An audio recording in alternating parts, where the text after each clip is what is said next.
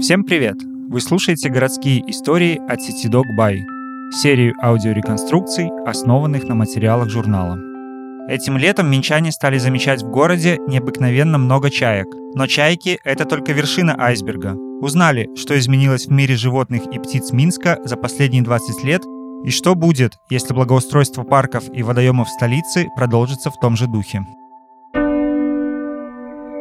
Недавно в редакцию CityDog By обратился читатель. По словам Сергея, возле его дома постоянно летают и кричат чайки, но водоема, возле которого они могли бы жить, рядом нет.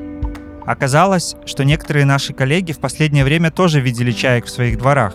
Неужели этих птиц в Минске стало так много? Мы решили разузнать, в чем дело, и обратились к специалисту по природоохранным вопросам Аховы птушек Батьковщины Максиму Немчинову.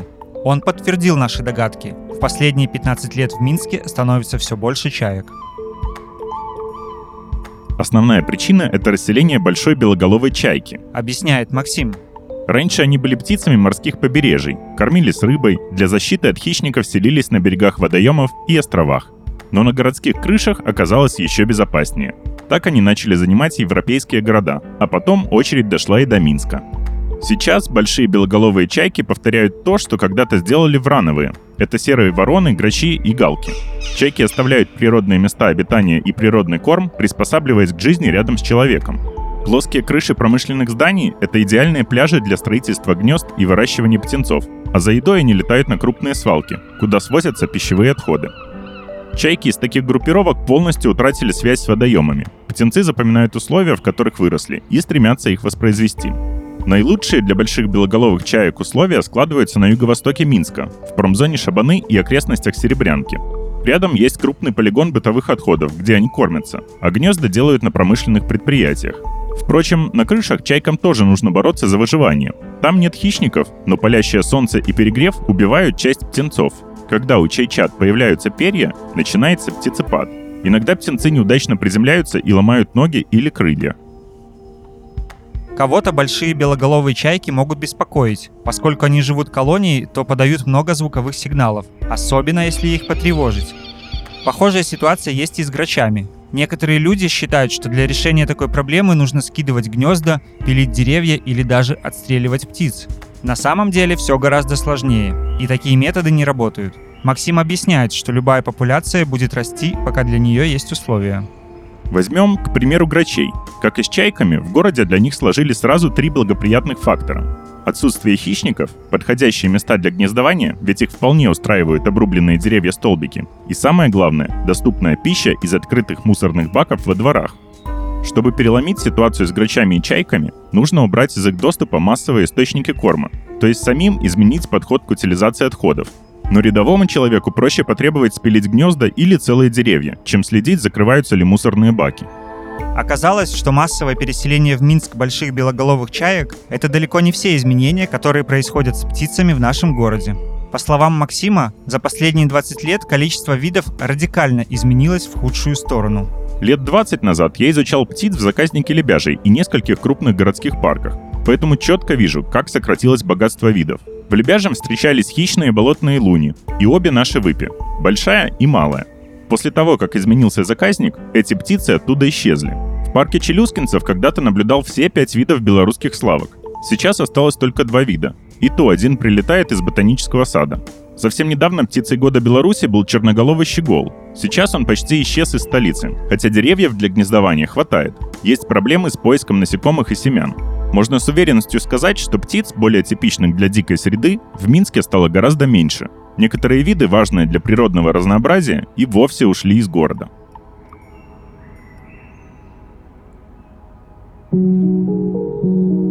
Интересы славок и других птичек, которые долгое время жили по соседству с минчанами, не учли во время благоустройства зеленых зон и планирования городской среды. Максим объяснил, что причины исчезновения многих птиц можно разделить на три категории. Первое. Особенности благоустройства и ухода за зелеными зонами.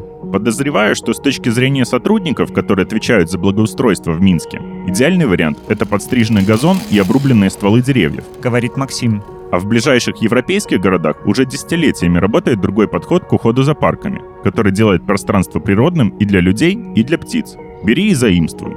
Те же славковые и некоторые другие виды ушли из Минска, потому что исчез ярус низких и высоких кустарников, необходимых для гнезд.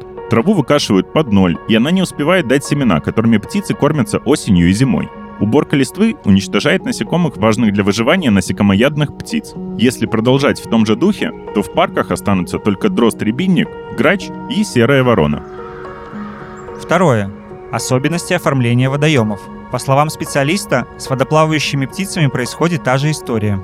Посмотрите на парк Горького. Все берега Свислочи закованы в бетон.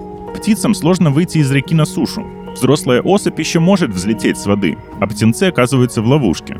Из-за этого на некоторых участках Слепянской водной системы каждый год погибают утята. Третье. Особенности строительства и ремонта зданий и сооружений. Вы наверняка замечали, что многие городские птицы растят птенцов на наших домах. Самый простой пример – стрижи, которые гнездятся только в городах с высокой застройкой. Больше им деваться некуда. В природе стрижи делают гнезда на скалах, которых в Беларуси нет. Сейчас некоторые дома стоят так, что стрижи не могут найти место для гнезда или планируют ремонтные работы на время, когда у стрижей вылупляются птенцы. Малыши массово гибнут. Такой удар по популяции может оставить след на несколько лет, и стрижей становится все меньше.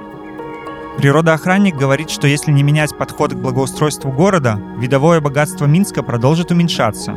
Крупные ниши в городской экосистеме займут виды, которым благоприятствуют такие условия.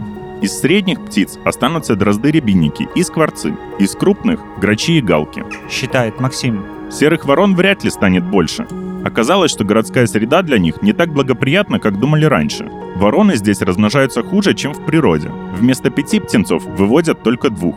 Скорее всего, они полностью заняли свою нишу и будут поддерживать популяцию на одном уровне.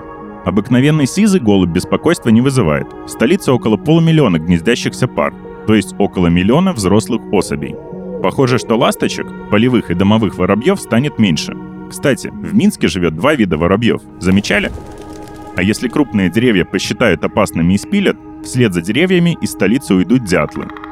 Хорошая новость в том, что если повернуть процессы управления территориями в нужное русло, в Минск могут вернуться даже утраченные для города виды. Кого мы пока можем увидеть в Минске?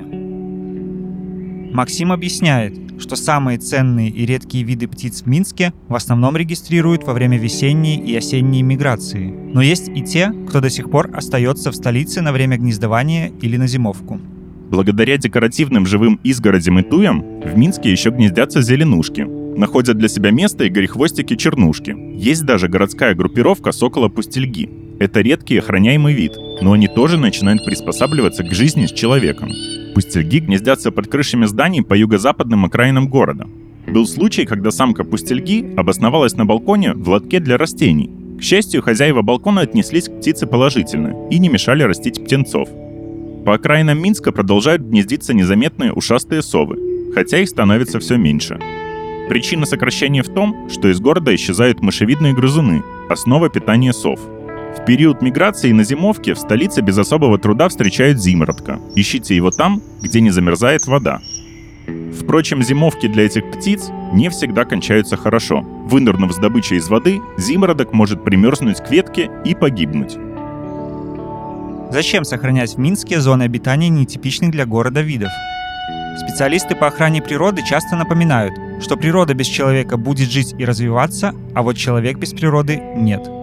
Чем больше город, тем ценнее становится в нем каждый зеленый уголок. Элементы дикой природы делают жизнь минчан более полноценной. Если большая белоголовая чайка выросла на берегу водоема, она может остаться на пляже или улететь в город. А вот городская чайка, которая не видела ничего, кроме бетонной крыши, уже никогда не вернется на дикий пляж. Ее кругозор сужается. Что-то подобное происходит и с людьми.